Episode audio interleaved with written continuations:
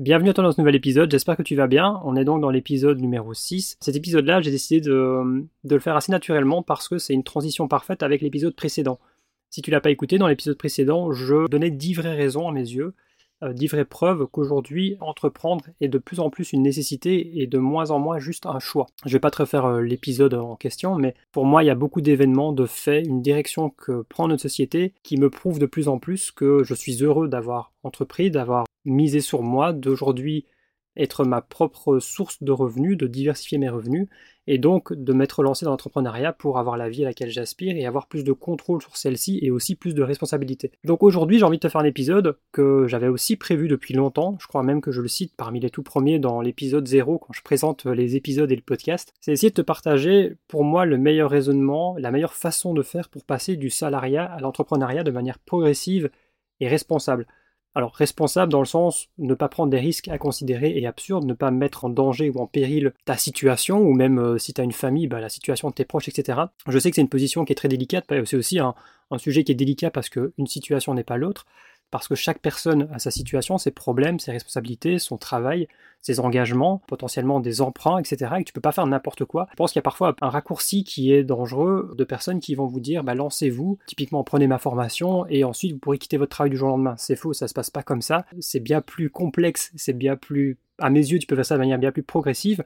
Mais le fait est que tu vas voir que juste après l'introduction, je te parlerai parfois d'une méthode qui peut, qui a donné beaucoup de résultats et qui souvent fonctionne le plus et qui justement est un peu en contradiction avec tout ce que je viens de t'expliquer là. Je te parlerai aussi un peu de mon cas, comment moi j'ai fait cette transition là et derrière bah, je ferai à mes yeux, j'essaie de te classer entre guillemets si vraiment j'étais salarié aujourd'hui, j'avais pas la vie que j'ai aujourd'hui, comment j'essayerais avec tout ce que je sais, tout ce que j'ai appris, tout ce que j'ai, euh, tous les échecs, les réussites, comment je ferais pour le faire de la façon la plus euh, pragmatique et efficace possible si je veux démarrer de zéro et devenir de salarié à entrepreneur aujourd'hui. Je te retrouve juste après l'introduction, je te dis à tout de suite.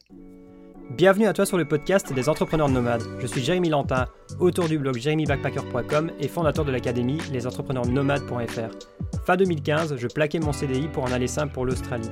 Depuis, j'encourage et j'aide les personnes animées par le voyage à pérenniser un mode de vie nomade en créant et en développant une activité d'avenir qui a du sens pour elles et qui leur permettra d'allier voyage et travail. Ici, on parlera entrepreneuriat, vie nomade, indépendance, émancipation progressive du modèle actuel, toujours dans le but d'avancer ensemble dans ce truc qu'on appelle la vie. Il me reste à te souhaiter une bonne écoute et la bienvenue dans la famille des entrepreneurs nomades.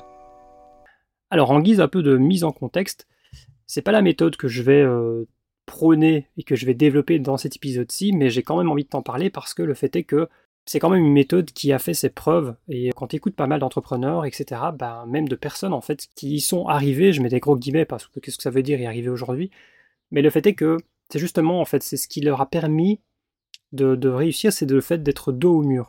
Alors pourquoi c'est pas ce que je vais prôner? Parce que moi je n'ai pas envie d'avoir la responsabilité de te dire quitte ton taf et lance-toi, et c'est quand tu seras vraiment dans la merde que tu vas te bouger le cul.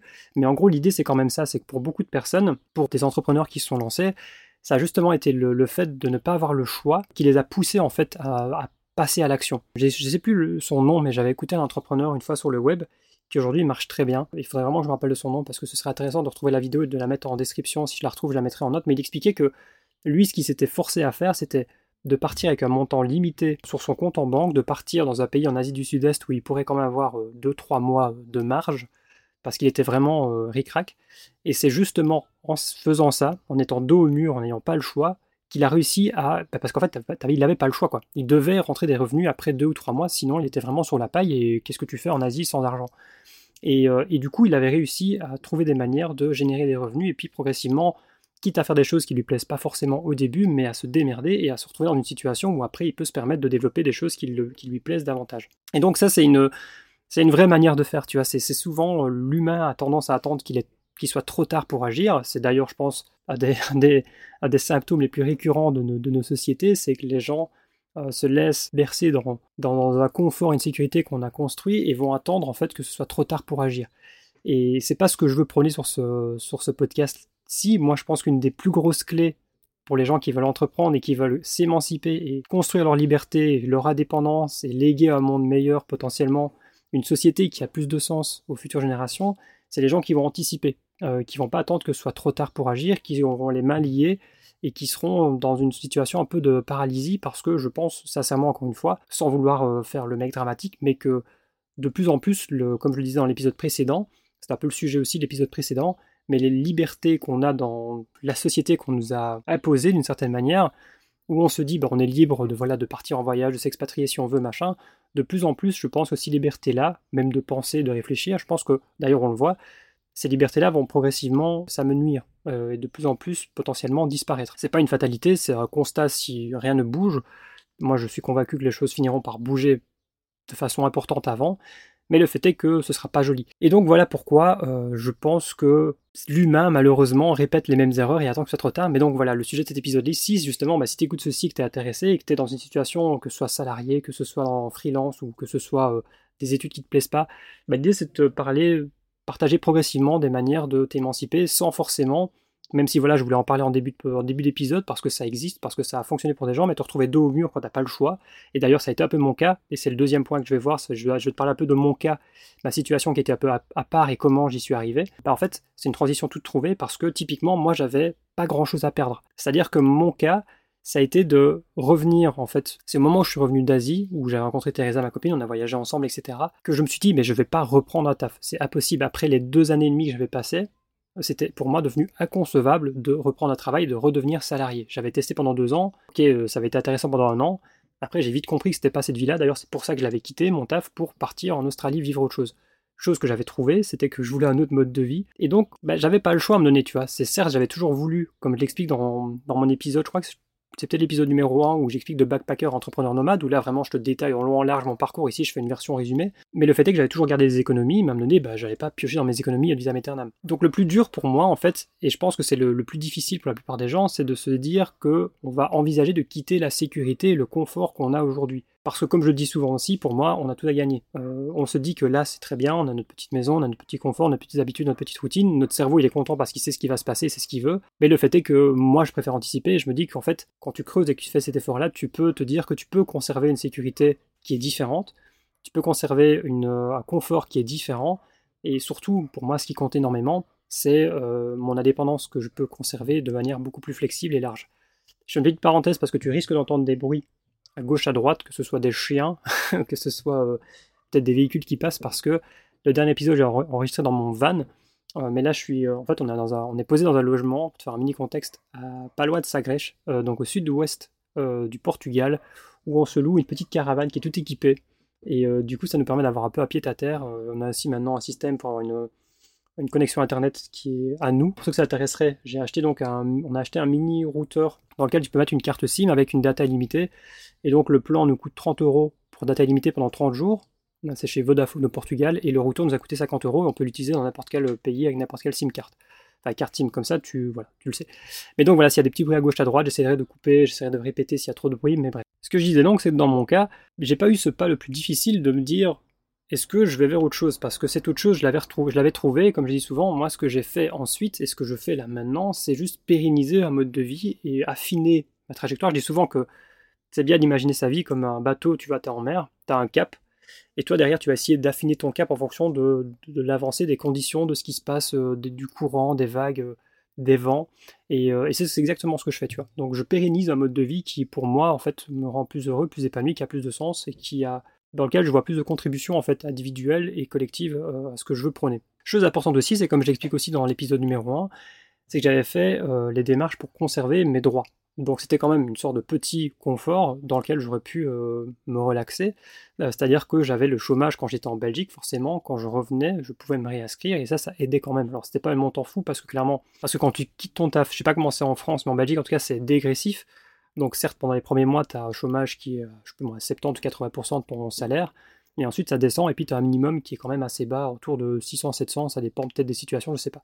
Mais donc clairement, c'est pas un montant avec lequel euh, tu vas vivre traditionnellement euh, dans un pays comme la Belgique ou la France, avec une vie classique. quoi. Mais donc le fait est que j'avais quand même ce minimum-là, qui me permettait de pas non plus être en panique, en stress, et de pouvoir réfléchir. Donc c'est une fois rentré d'Asie du Sud-Est après mes deux ans en Australie que j'ai lancé le blog, avant de repartir en Nouvelle-Zélande, parce que bon, je lance le blog en me disant on verra ce que ça donne. Oui, c'est possible d'en faire quelque chose, mais c'était vraiment pas euh, quelque chose auquel je croyais vraiment. C'était plus à la base pour partager, parce que pour moi, j'étais encore d'excitation de ce que je venais de vivre, de cette nouvelle vie, de ce nouveau mode de vie que je découvrais, que j'ai lancé le blog.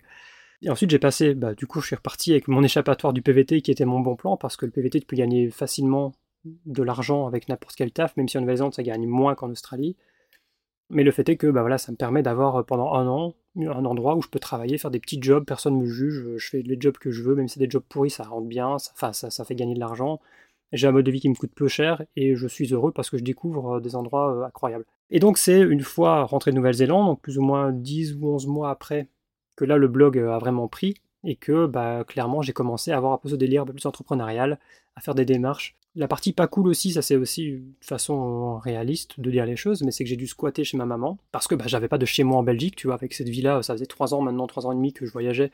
Quand je venais en Belgique, bah, j'avais pas de, j'avais pas me louer un truc euh, chaque fois au mois, tu vois. Mais du coup, ça m'a permis de construire ma, mon activité avec moins de stress, d'une certaine manière. Ça m'a permis de pouvoir être plus serein, mais de, de me former, de, de lire des bouquins, de regarder des conférences qui m'ont permis de créer, entre guillemets, cet état d'esprit de me dire que entreprendre, bah, ça m'est accessible, en fait, c'est pourquoi pas moi, pourquoi d'autres le font et pourquoi pas moi, comment on fait, comment on s'y prend, et ensuite de découvrir, bah, comme je l'expliquais aussi, le principe des SACE, donc euh, structure d'autocréation à l'emploi, je crois, quelque chose comme ça en Belgique, il y a sûrement des, organismes similaires en France, donc là, j'ai l'impression de me répéter un peu par rapport à l'épisode 1, donc je fais court.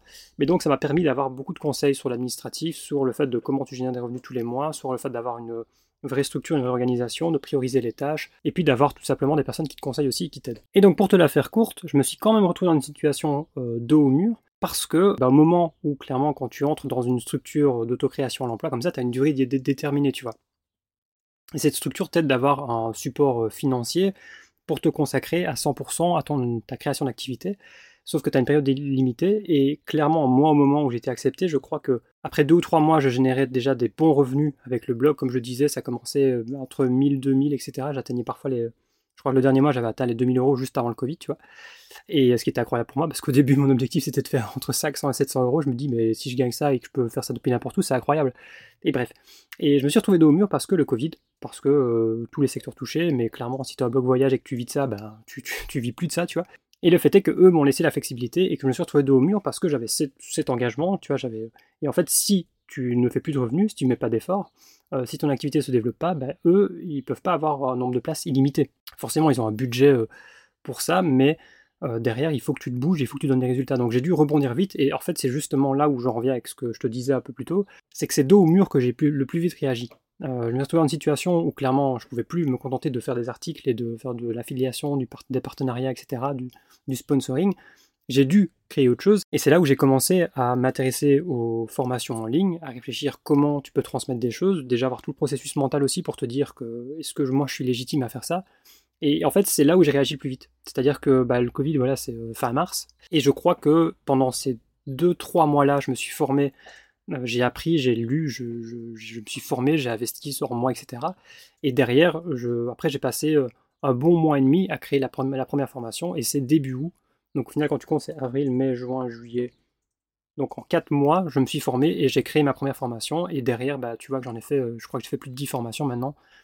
et c'est là où je me suis bougé, en fait, et au final, ça a été un énorme stress, mais ça a été dos au mur qu'en fait, j'ai fait l'action qui a été la plus, qui, va, qui a fait le plus décupler mon activité. Euh, c'est-à-dire que bah, grâce aux formations, j'ai fait des revenus que je faisais, j'aurais potentiellement jamais fait avec le blog, seulement avec le blog.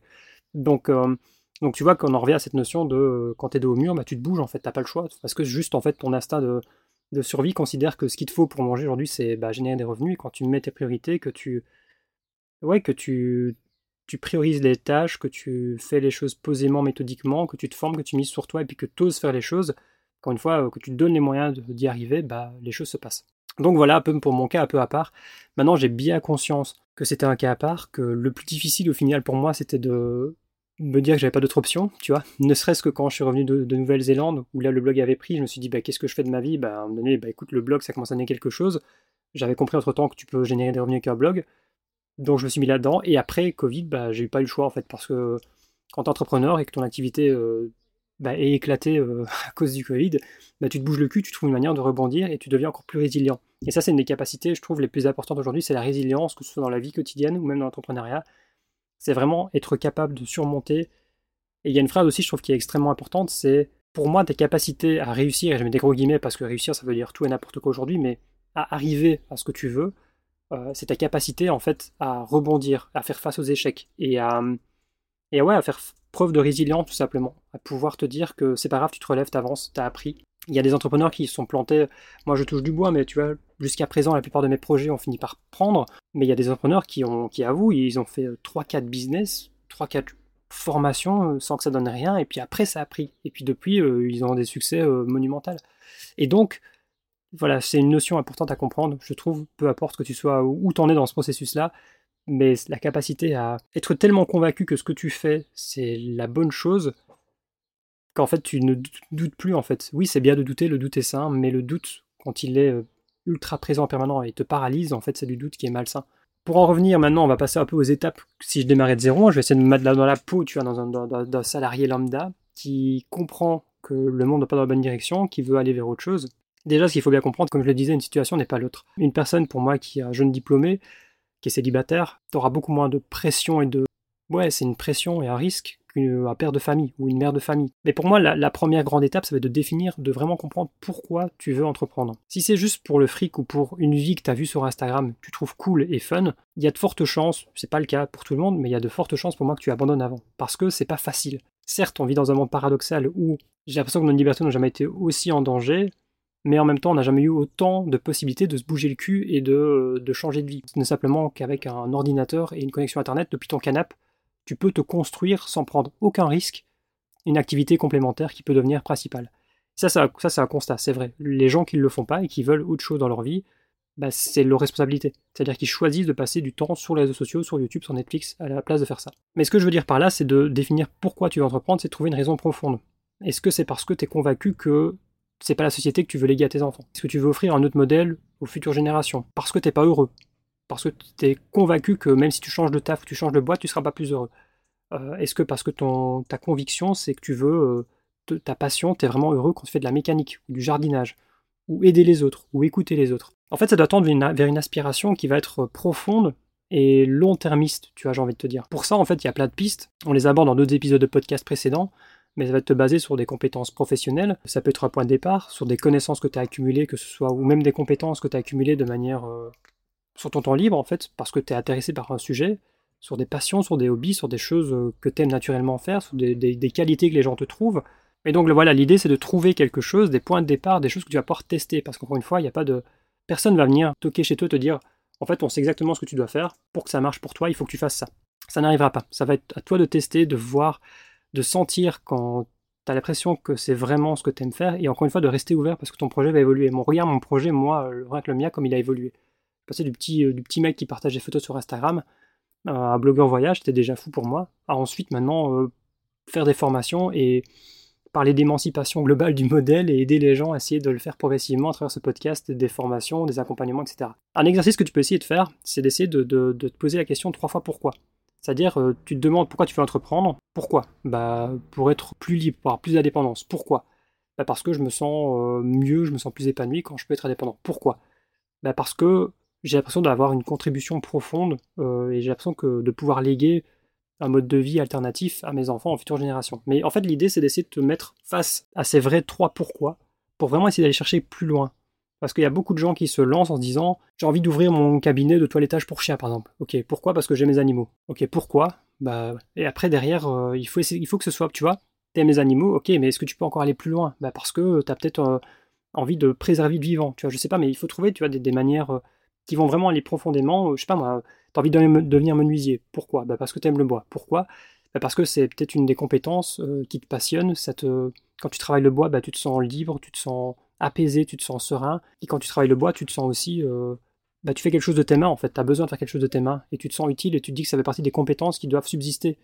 À une ère où tout se robotise, tout se digitalise, bah, je fais partie des gens qui pensent, et je pense que j'ai déjà dit dans d'autres épisodes, que les compétences manuelles vont revenir sur le devant de la scène parce que quand ce modèle va se casser la gueule, on aura besoin de gens pour, euh, bah pour je sais pas moi, pour euh, construire des communautés alternatives, pour euh, construire des villages, j'en sais rien, je sais pas du tout, tu vois, peut-être que j'extrapole, mais je suis convaincu que le savoir-faire, mais il y a aussi l'art, tu vois, la musique, euh, les instruments, euh, toutes ces choses dans la vraie vie sont vraiment vitales et il faut les préserver. Et heureusement qu'il y a des gens qui les préservent, tu vois. Même si c'est pas facile aujourd'hui, même si des mecs comme moi, en fait, prônent le digital sans vraiment le vouloir, parce que je me rends compte à terme que toute mon activité dépend, et je sais qu'à terme, j'ai envie d'aller vers du réel C'est-à-dire que là, je suis content, par exemple, maintenant, depuis qu'on a acheté le van, bah, je dois chip peut-être plus à la mécanique, à l'électronique pour l'installation. Euh, je remets un peu plus les mains dans des choses manuelles. Heureusement, chose que j'avais déjà fait pas mal en Australie, où tu fais que des jobs manuels. Hein. Je veux dire, en Australie, moi, je fais que des jobs euh, de construction, de chantier, machin. Mais le fait est qu'à terme, j'aimerais avoir une, activité qui n'est plus que en ligne, en tout cas. Je fais une parenthèse aussi par rapport à ça. Le télétravail, ça peut être une sorte de piège parce que ça va conforter les gens que t'as pas besoin en fait d'entreprendre. Le télétravail, c'est une manière de rester soumis au système en ayant un peu plus de liberté physique et géographique. C'est un peu comme euh, le freelancing à mes yeux. Pour moi, le freelancing est temporaire. Je pense sincèrement que je l'ai déjà dit plusieurs fois que le freelancing en fait ne va pas exister ad vitam aeternam parce que tout ce que la plupart des freelances font, c'est souvent des compétences liées au web, tu vois, une grosse partie, pas tous, mais une grosse partie, c'est la création de sites web, du community management, tout ça. Tout ça pourrait être, euh, à mes yeux, je vais pas dire simplement, mais potentiellement remplacé par des algorithmes, par des robots, par euh, des outils digitaux euh, qui pourront être paramétrés en quelques clics. Et du coup, ça coûtera beaucoup moins cher aux boîtes d'utiliser ça. Pour moi, l'entrepreneuriat direct est le modèle le plus viable sur le moyen long terme, car tu contrôles tes revenus, car ton activité dépend de toi. Tu peux pas être remplacé en fait. Il faut que tu deviennes dans ton activité, il faut que tu deviennes irremplaçable par n'importe qui, mais aussi par n'importe quoi, que ce soit pour un algorithme. Si ce que tu fais peut être fait par un, algorithme, un robot, c'est un danger.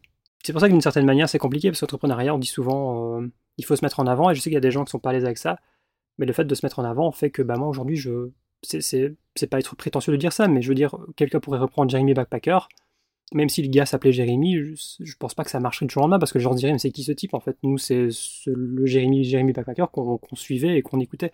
Et donc il faut que tu arrives à quelque chose, je pense, de similaire où ce que tu fais, et ça peut être dans ta manière de faire, tu vois, ça peut être, euh, je sais pas moi, t'es es designer et tu as vraiment ta patte en fait. Personne peut faire comme toi parce que tu es unique dans tes créations, dans ce que tu fais ou même dans tes, créations artisanales. Là ça te rend unique. Là ça veut dire que tu peux pas être remplacé par un robot qui fera jamais tes créations artisanales, euh, je sais pas moi, des pochettes. Euh, des bijoux artisanaux, etc. Donc voilà, c'est que tu sois unique.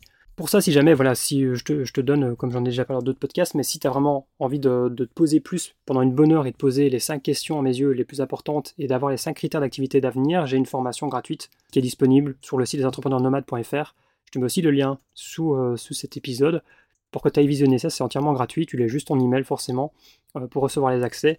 Et derrière, tu recevras aussi des emails de ma part, un par semaine, dans lesquels je parle d'entrepreneuriat nomade et de réflexion sur le monde et sur l'émancipation. Et donc je te laisse aller voir ça, ça t'intéresse. Concernant la deuxième étape, bah derrière, c'est une fois que tu as plus ou moins défini ce que tu as envie de tester, des choses que tu as envie de, que tu sais pourquoi tu veux le faire, c'est te définir un plan d'action concret. Qui, quoi, comment, stratégie de communication, comment tu vas monétiser, bah, qui, à qui tu vas t'adresser, quoi, qu'est-ce que tu vas potentiellement offrir, parce que combien de gens se lancent ou mettent leur cœur et leur énergie dans des projets sans jamais avoir réfléchi à comment ils vont le monétiser, et comment, bah, comment tu vas faire cette transition, comment tu vas les aider en fait, comment tu vas parler de ça, comment tu vas euh, faire la transition, tu vois quel format, quelle plateforme tu vas utiliser, quelle manière de faire, est-ce que tu vas faire des vidéos, est-ce que tu vas faire des podcasts, est-ce que tu vas envoyer des emails? Tout ça, c'est des questions à qui demandent de se former. Hein.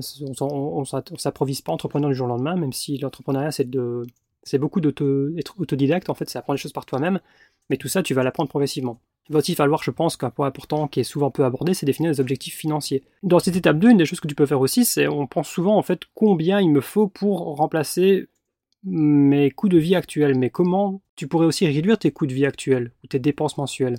Est-ce que tu aspires à un autre mode de vie? Euh, Moi, je l'ai déjà dit plusieurs fois ici, moi en moyenne, je pense sous les dernières années, je dois être à 700 euros par mois. Euh, donc c'est pas du tout quelque chose d'inatteignable, ça coûte même bien moins cher qu'un mode de vie euh, traditionnel, j'ai envie de te dire. Donc l'idée c'est de réfléchir, si vous êtes à deux, bah, c'est pareil, c'est faire le raisonnement à deux. Euh, je pense que c'est un bon début, enfin la meilleure manière d'économiser de, l'argent c'est de pas en dépenser, tu vois, d'une certaine manière. Donc, donc déjà c'est réfléchir à est-ce qu'il n'y a pas des choses sur lesquelles on peut réduire nos dépenses? Est-ce qu'on peut pas, est-ce qu'on a vraiment besoin de se faire un resto ou deux par semaine? Est-ce qu'on a vraiment besoin de s'acheter des fringues à chaque fois qu'il y a des soldes? Tu vois, c'est des choses comme ça de la vie qui, sur le moment, c'est de la gratification instantanée. Hein, c'est le but, c'est tout est pensé pour comme ça. Nos, cerveaux sont étudiés pour qu'on ait envie, qu'on dise que ça va nous rendre heureux, que ça va améliorer notre quotidien. Mais est-ce que ça nous rend profondément heureux? Tu vois, moi, c'est pas c'est pas depuis que j'achète plus de fringues, à part vraiment quand j'en ai besoin, que je suis plus malheureux. Je pense que je suis bien plus heureux avec le mode de vie actuel, euh, en dépensant moins que quand je dépensais, euh, quand j'avais un mode de vie qui me coûtait le double euh, et que je devais aller au taf 40 heures par semaine, tu vois. Mais donc voilà, tu peux commencer par savoir comment réduire les dépenses et puis essayer de objectivement te dire, ok, euh, progressivement, bah, je vais pas changer de vie du jour au lendemain, je ne te, te dis pas de quitter ton, ton, appart et de partir vivre dans les bois euh, du jour au lendemain, mais réfléchir à objectivement, sur papier, essaye de faire, t'additionnes les coûts de vie, tu vois, essaies de faire au plus proche possible de la réalité, comme je te disais, en essayant de réduire des dépenses qui peuvent te paraître superflues, combien tu as besoin comme objectif, et c'est important d'avoir un objectif parce que ça va, ça va concrétiser les choses en fait. Bien sûr qu'après l'entrepreneuriat, ça peut te permettre d'aller beaucoup plus loin, même sans que tu t'y attendes. Ça a été mon cas avec la première formation par exemple, mais même par exemple avec le blog d'ailleurs. Mais le fait d'avoir un premier objectif, c'est important. Et puis, moi, je te conseille de quand même te rajouter un peu de marge parce que l'entrepreneuriat, tu verras, une fois que tu as un peu euh, trouvé ta recette, que tu as quelque chose qui fonctionne, que tu sais comment le mettre en place, tu peux vraiment aller plus loin que ce que tu imagines si tu en donnes les moyens. Donc, mais d'abord, voilà, essaie de te mettre le montant minimum qu'il te faut pour pouvoir potentiellement envisager de peut-être passer d'abord à mi-temps, tu vois, remplacer peut-être ton mi-temps, et puis progressivement, bah, te dire, ok, il me faut ce montant-là, si j'arrive à le sécuriser pendant plusieurs mois d'affilée, bah, en fait, ça veut dire que je peux quitter mon taf progressivement et que tu arrives à diversifier tes sources de revenus, etc. Mais bon, là, je, saute un peu des étapes. Étape numéro 3, ensuite, c'est bloquer des créneaux dans ta semaine. Pourquoi c'est important? C'est parce que si tu les mets pas dans ton calendrier, en fait, il y a des citations qui disent que si c'est pas dans le calendrier, ça n'arrivera jamais. Euh, ça sonne mieux en anglais, je sais plus comment ça se dit exactement, mais en gros, il faut vraiment que tu te forces d'une certaine manière et que tu aies la rigueur et la discipline de te dire, par exemple, le mardi et le jeudi, en fait, journée, j'ai une heure et demie consacrée à ce que je veux développer ou consacré à mon projet. Idem, par exemple, euh, je prends mes matinées le week-end pour faire ça. J'ai envie de te dire que oui, tu dois conserver du temps pour toi, pour souffler, parce que la vie active aujourd'hui, elle est, elle est trop rapide, c'est impossible. En fait, on a besoin du peu de temps qu'on a pour souffler, des vacances, etc. Mais la réalité, c'est que ça va pas se faire en fait pendant tes heures de travail, et ça va pas se faire si tu es juste en train de profiter de ton temps libre pour ne rien faire et récupérer. La réalité, c'est qu'il y a des tas de gens aujourd'hui qui arrivent à avoir un job à temps plein et à développer des activités et qui arrivent, qui ont réussi et qui continuent de le faire euh, à développer et à pouvoir s'émanciper en ayant un job sur le côté. Je pourrais te dire de quitter ton travail pour avoir plus de temps libre, sauf que moi, mon, devoir aujourd'hui, c'est de te dire de. C'est pas de te dire quitte ton taf et fais-le, parce que même si je t'ai parlé du fait d'être dos au mur, ça te fait passer à l'action plus vite, ça fait, ça fait en sorte que t'as pas le choix, que tu te bouges le cul. Le fait est que ça me paraît quand même plus responsable de te dire de pas te mettre dans la mouise et de conserver ton, la sérénité que tu as de savoir que bah, tu as l'argent qui va tomber à la fin du mois et que tu vas pas te retrouver à la rue si tu n'as pas, si pas généré ton revenu avec ton activité d'entrepreneur. Ce que je conseille aussi souvent, c'est d'avoir au moins 6 à 8 mois de revenus euh, mensuels de côté. Donc si je pas, ta vie te coûte 1000 euh, euros par mois, en gros au minimum, bah, d'avoir au moins 6 à 8000 euros tu as de côté auxquels tu touches pas, mais ils sont là, voilà, si jamais il y a un coup dur ou quoi, pour ensuite pouvoir potentiellement envisager, euh, moi voilà, je pense que le meilleur moment pour se lancer, c'est voilà, quand tu as tes 6 à 8 mois de côté et que tu as déjà une activité qui génère des revenus tous les mois, tu vois, et qui sont bah, voilà, équivalentes à tes besoins. Là, c'est en général le bon moment pour pouvoir te dire, bah écoute, euh, voilà, j'ai 6 ou 8 mois de marge, je génère déjà des revenus depuis un certain nombre de mois. Ça veut dire que je peux, voilà, si j'ai 6 à 8 mois où je peux me mettre dessus à temps plein, bah, progressivement, normalement, ça va augmenter. L'étape 4, c'est qu'une fois que tu as défini des créneaux, c'est de te lancer, en fait, c'est d'être au boulot. De, là, il n'y a pas de secret, c'est de tester, de, voir ce qui marche, de, t'inspirer, de suivre des gens, de faire aussi un énorme, ça c'est l'étape 5, mais ça va être de, détecter les signaux sociaux euh, pour te permettre d'affiner ton projet. Une, chose, une étape aussi que j'aurais pu rajouter, mais c'est de faire un énorme tri dans les comptes que tu suis ou ce qui t'inspire ou les choses que tu suis sur les réseaux sociaux ou sur YouTube par exemple. Mais essayer de faire un énorme tri pour gagner du temps. C'est-à-dire que moi aujourd'hui je ne suis que des gens qui m'apportent des choses. Je n'échange qu'avec des gens qui m'apportent des choses. Je vais pas dire que j'ai plus de temps pour la distraction, le divertissement, c'est bien sûr que pour tout te dire, euh, tous les soirs là avant de dormir, on se fait un ou deux épisodes de Modern Family parce que ça nous fait marrer, c'est débile. Mais à part ça, franchement, euh, je regarde que des vidéos qui m'intéressent. Il y a du divertissement qui peut être éducatif. Il y a des chaînes qui t'apprennent des choses et qui sont en même temps bien foutues. Il y a des réseaux sociaux qui, sont, qui t'apprennent des choses qui sont bien foutues mais qui sont instructifs. Mais tout le reste, si ça ne m'apporte, si c'est juste de la distraction pure et dure, si c'est supposé me faire rêver sur internet mais que ça m'apporte rien, je t'avoue que je. Soit je reste euh, abonné parce que c'est des gens avec qui j'ai échangé et que j'apprécie de manière générale, mais je ne, je ne suis plus le contenu, tu vois. Et ça, ça fait gagner un temps monumental et surtout, ça te met dans une dynamique où tu reçois que de l'information qui t'encourage à, tirer vers le haut, tu vois, à vouloir plus d'une certaine manière ou à aller vers ce qui t'inspire. Tu vois, si c'est une autonomie, bah, suis des comptes d'autonomie, comment les mecs ils ont fait, comment ils ont réussi à acheter leur terrain, euh, comment euh, financièrement ils ont rendu ça viable, tu vois? Mais voilà, essaie de trouver des choses qui te donnent vraiment en permanence, qui te rappellent, qui te font des, des rappels récurrents de ce que tu veux vraiment ou ce vers quoi tu veux aller. Donc l'étape 5, c'était de détecter les signaux sociaux. Quand tu vas créer et partager des choses, bah, tu vas voir ensuite, tu vas, tu vas tester des choses. Et tu vas te permettre d'affiner, de voir s'il y a des gens qui réagissent, si tu vois que tel type de post ou tel type de vidéo ou de podcast ramène des mondes, du monde, si tu vois que tu as des gens qui répondent à certains de tes emails, euh, peu importe la manière dont tu le feras, euh, les retours que tu vas avoir de tes clients, les échanges que tu vas avoir par rapport à tes clients, demander des avis, des feedbacks, tout ça va te permettre d'affiner et de trouver aussi ce qui, est fait pour toi. Il y a un mec, alors maintenant je me détache pas mal de l'investissement euh, financier parce que c'est pas mon domaine et je suis pas du tout conseiller financier, mais le fait est qu'aujourd'hui, bah euh, oui, comme tout le monde, j'essaie d'investir un peu à gauche, à droite, parce que l'inflation fait que si tu fais ton argent, en fait, tu perds, pour moi, les chiffres officiels sont toujours diminuer, mais à mon avis, on se fait bien entuber 8 à 10%, enfin je veux dire, la valeur qu'on a de notre argent perd 8 à 10% tout simplement. Donc le fait est que bah, investir, ça peut être une manière de faire fructifier ton argent. Et typiquement, il y a un mec que je suivais, euh, que je suivais davantage avant, qui s'appelle Romain Payet, qui expliquait que lui, en fait, il, il s'est lancé dans son projet de, de gestion euh, financière, et puis il a testé plein de sujets là-dedans. Il a testé bah, voilà, comment économiser, il a, il a testé euh, comment lancer son business, et puis il a, à un moment donné, il a testé des vidéos sur le fait d'investir, de l'investissement sur le moyen long terme, et il a vu que c'est ça qui intéressait le plus, et depuis, il a affiné son projet, et il a lancé une, une activité complète par rapport à l'investissement, etc. Donc le fait est qu'à force de tester des choses, tu vas voir ce qui te donne des résultats, ce qui toi te motive, ce qui te plaît, et tu vas pouvoir tester et affiner. Et encore une fois, laisse-toi euh, la possibilité de faire évoluer ton projet à terme. Ne l'appelle pas avec un nom qui est très figé. Typiquement, je sais, les entrepreneurs nomades, tu vois, pour moi, c'est tellement vaste que c'est parfait pour moi parce que j'aurais fait, je sais pas moi, euh, les blogueurs nomades. Ben, en fait, j'aurais été cantonné avec un nom qui était obligé d'être dans le blogging. Et si j'avais voulu faire des formations sur d'autres choses que le blogging, j'aurais été coincé parce que ça s'appelle les blogueurs nomades. Donc le fait est d'essayer de, réfléchir à des noms, dès le début, à des, un nom qui va te permettre de te laisser aussi des portes euh, ouvertes pour aller vers d'autres sujets et d'autres aspirations et d'autres thématiques à terme. Parce qu'encore une fois, ton projet doit et va évoluer avec toi. Et avec le marché, avec les événements, avec les besoins des gens aussi.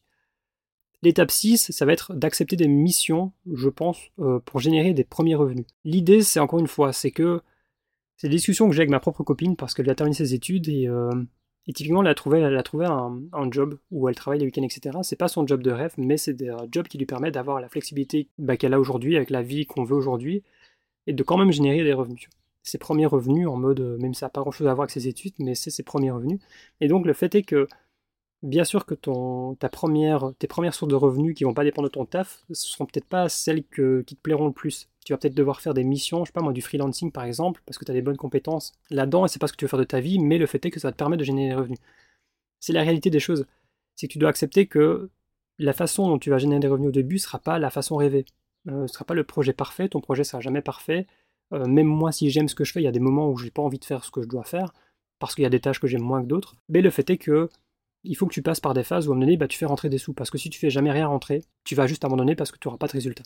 Donc l'idée, ça va être de potentiellement devoir accepter des missions sur base de tes compétences, sur base des choses que tu peux faire, que tu sais faire, si tu vois qu'il y a une demande, même si c'est pas ce que tu rêves de faire à terme, bah de les accepter pour pouvoir avoir voilà, des, revenus qui vont, qui vont générer, qui vont rentrer tous les mois. Et ensuite avoir plus de temps pour pouvoir te consacrer à peut-être ton vrai projet final, j'ai envie de te dire, même si tu vois, mon projet final, il évolue de plus en plus, mais c'est de plus en plus potentiellement pouvoir avoir un terrain, avec pouvoir euh, construire, je sais pas, des, tiny houses qui vont tendre vers l'autonomie, pouvoir euh, accueillir des gens, pour pouvoir faire des workshops, des ateliers, pour avoir des espaces de coworking, de co-living et des personnes qui sont dans le même délire que nous, j'ai envie de te dire, euh, dans une approche un peu d'autonomie, d'émancipation, etc.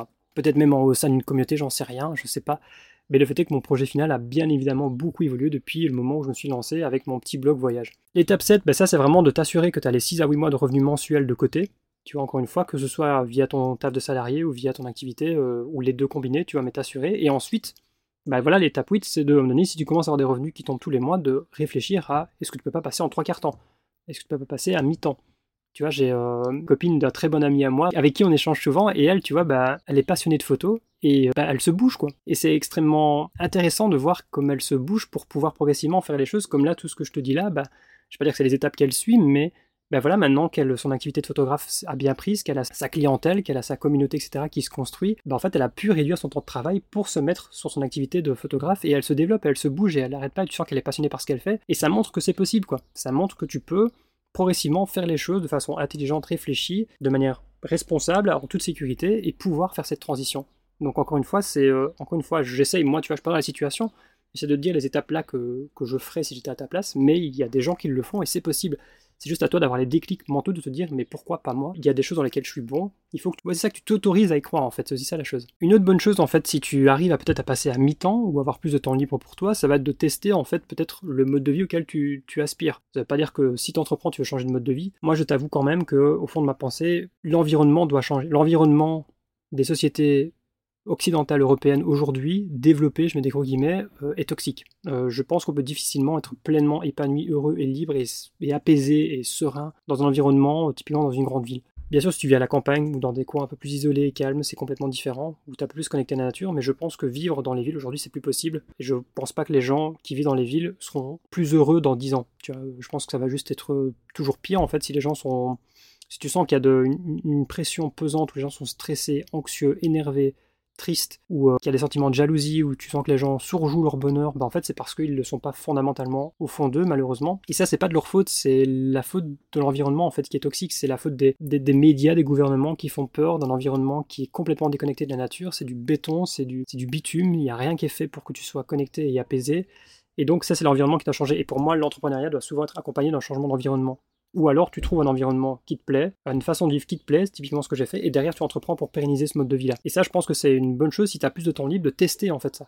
Si tu aspires à un mode de vie plus nomade, moi je considère, comme je le dis, comme je t'explique en long et en large dans un des épisodes où je dis pourquoi je pense que c'est l'épisode 0, pourquoi j'explique que ça s'appelle les entrepreneurs nomades, c'est parce que le nomadisme, à mes yeux, c'est ce que nos ancêtres faisaient parce qu'ils suivaient les, cycles, entre guillemets, des saisons, ils suivaient, entre guillemets, euh, le cycle de nature où ils allaient pouvoir euh, chasser les animaux, cueillir des, fruits qui allaient pousser à tel endroit en fonction, Et c'est pour ça qu'ils étaient nomades, en fait. C'est juste qui a décidé qu'on devait être sédentaire, parce qu'au final, quand tu lis certains bouquins, la sédentarité, c'est apparu avec l'agriculture. En fait, il y a eu des avantages, certes, mais il y a eu presque plus de désavantages, d'inconvénients et de problèmes liés à ça que d'avantages au fait de devenir sédentaire. Donc moi pour l'instant, peut-être que ça changera, mais pour l'instant je me sens plus libre et épanoui. Le fait de bouger très lentement, d'avoir un nomadisme lent, qui n'est pas forcément associé avec un mode de vie tu prends 15 fois l'avion euh, par an et tu joues le digital nomade cool et tu t'en fous de tout, non. Hum, c'est un nomadisme sobre, j'ai envie de te dire, où on bouge très lentement. Et pour te dire, même parfois, je pense qu'on passera sûrement plusieurs années dans certains pays ou dans certaines régions du monde, et ça nous va très bien comme ça. Mais l'idée, c'est de pouvoir tester en fait ce mode de vie-là si ça t'aspire, parce que beaucoup de gens rêvent de pouvoir vivre sur la route, par exemple, de pouvoir euh, vivre dans un van ou avec une ménager, et de pouvoir travailler, générer des revenus. Moi, je te le dis tout de suite, pour moi, c'est impossible. Mais je parle pour moi. Euh, pour moi, je, ne me vois pas. On a un van, on a acheté un van ici au Portugal, on a fait quelques road trips de quelques semaines, etc. Je n'arrive pas à avoir une routine de travail. Euh, il y a un environnement de travail où je suis productif, où je peux faire tout ce que je veux, où je peux enregistrer mes podcasts, où je peux enregistrer des formations. Non.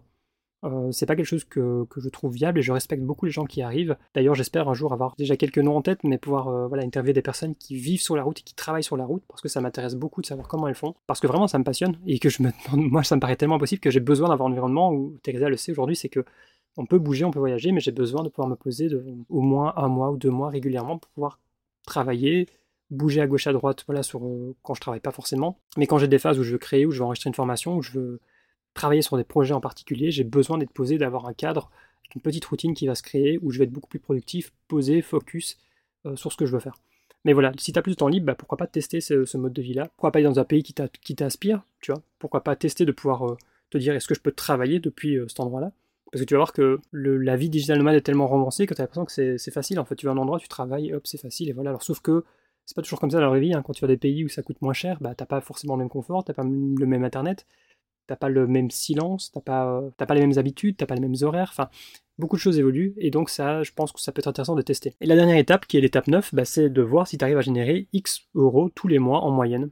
Et ensuite, ce que je pense qui est une sorte de dernière étape, c'est d'envisager de diversifier tes sources de revenus. Euh, d'ailleurs, j'en profite pour te dire que le prochain épisode, ce sera celui dans lequel je te partagerai mes sources de revenus. Je pense qu'aujourd'hui, il y en a 6 ou 7 qui sont des sources de revenus récurrentes. Donc là, je te dis, ben voilà, aujourd'hui, euh, j'ai une sérénité d'esprit aujourd'hui qui me permet de savoir que bah, j'ai plusieurs sources de revenus qui, s'il y en a une sur laquelle je ne me focalise pas, typiquement si je ne veux pas sortir de formation ou pas faire de promotion ce mois-ci, j'ai quand même d'autres sources de revenus qui vont me générer des revenus.